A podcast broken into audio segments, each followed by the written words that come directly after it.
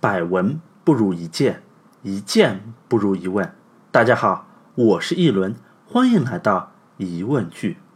上集啊，我们提到了糖，这个微不足道的颗粒啊，构成了各种去冰五分甜的美食，也在古巴掀起了一场足以改变全人类命运的导弹危机。相比起糖这种不作不死的精神，咖啡就显得低调多了，主打高端路线。就像咖啡这个词，它的本身是起源于希腊语当中的卡位，意思是力量与热情 Power and Passion。 有道理啊，有什么能比一大清早来上一杯浓浓的美式更能带来一上午的力量与热情呢？所以今天的疑问句就是 Power and Passion， 咖啡了解一下。上集啊，我有提到过，通过给婴儿试吃不同味道的食物，科学家们发现，哪怕是出生不久的婴儿，都会明显地表现出对甜味的喜爱。与其相反的是，对于苦味，婴儿则表现出明显的厌恶。所以，咖啡在一开始传播的时候啊，就遇到了冰火两重天。喜欢的人呢，是爱不释口；不喜欢的人呢，觉得搿帮子人脑子侪坏脱了。没事体喝点中药做啥了？半夜三更吃饱了饭不困觉了？要知道那时候还是宗教社会，人们用来评价一件事情的对与错，就是去查阅宗教书籍，去寻求上帝的旨意。但是尬就尬在咖啡这个东西，无论是在基督教的圣经，还是在穆斯林的可兰经里面都没有提到过。写书的时候，咖啡还没有被发现呢。于是。在咖啡刚刚传到阿拉伯世界的时候，就有宗教人士觉得咖啡这玩意儿喝了让人兴奋，睡不着觉，迟早要搞出点事情来，最好现在就禁掉。好在当时埃及的最高领导人苏丹，他在喝了咖啡之后觉得啊，嗯，味道不错，唇齿留香，就说这个可兰经里面嘛，不也是没提到过咖啡不能喝嘛，所以我们就不禁了吧。意思很清楚啊，你把咖啡禁了，那我喝啥呢？同样的，在欧洲也有很多教会的修士啊，认为这黑乎乎的东西是撒旦的饮料，是恶魔的东西，要求当时的罗马教皇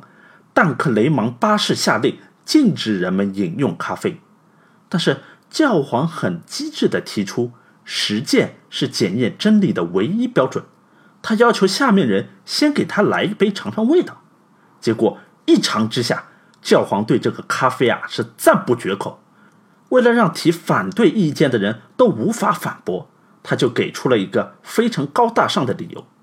他说咖啡口味极佳，如果要把咖啡拱手让给异教徒，那不就是我们的罪过了吗？在这里啊，作为每天要至少来上一杯咖啡的吃货，我必须要给这两位机智的老吃货点个赞。既然东西方宗教界最高领导人都已经批准同意了，咖啡店就跟现在的网红店一样，在欧洲的大街小巷上是迅速铺开。由于咖啡因能够蒙蔽大脑对于能量消耗的感知，它就像一个人不停地在跟大脑说，不累不累，这才哪到哪呢？我们需要的是力量与热情啊，Power and Passion， 老兄你可不能掉链子啊。大脑呢就受了咖啡因的蛊惑，不停地发出各种指令给到身体的各个器官。在这种化学反应的推动下，咖啡店就很快超出了提供咖啡场所的这个基本功能，变成了一个文艺青年聚会进行头脑风暴的场所。如果你有机会穿越到差不多一个半世纪之前，你就可以坐在咖啡馆里面现场聆听心理学的鼻祖弗洛伊德关于性心理的激情四射的演讲，也可以到巴黎香榭丽舍的大街上那家著名的波寇布咖啡馆，端上一杯咖啡，静静地欣赏伏尔泰、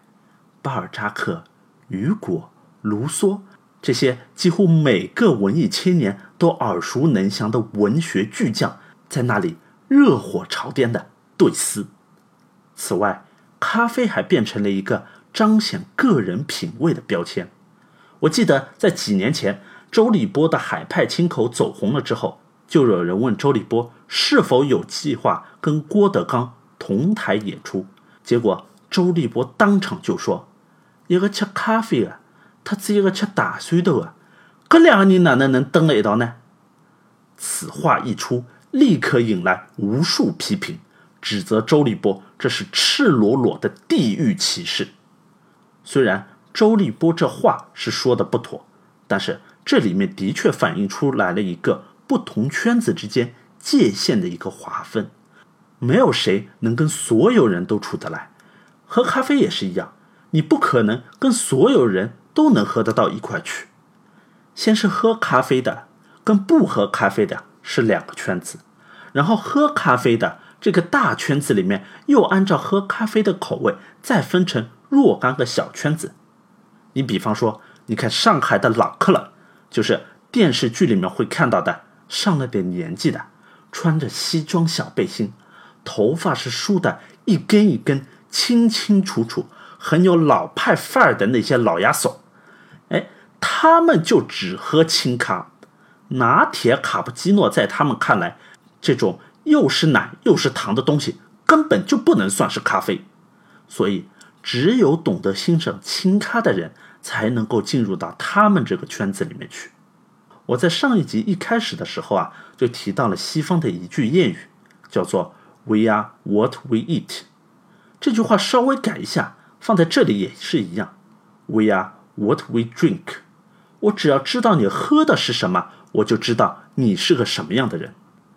这里啊，就可以看出和糖是用来满足人的基本需求不同的是，咖啡满足的是更高层次的，是用来起到完成自我认识的这样一个作用。也就是说，你跟什么样的人一起喝咖啡，你就处在什么样的圈子里面，你在什么样的圈子里面，你就是什么样的人。所以重要的是喝你的咖啡，进你的圈子，走你的路子。好了，今天的节目就到这里了，讲过咖啡带来的 Power and Passion，以及对于自我认识的影响。下集我们就来继续吃货们的野望。では皆さん、guten Appetit。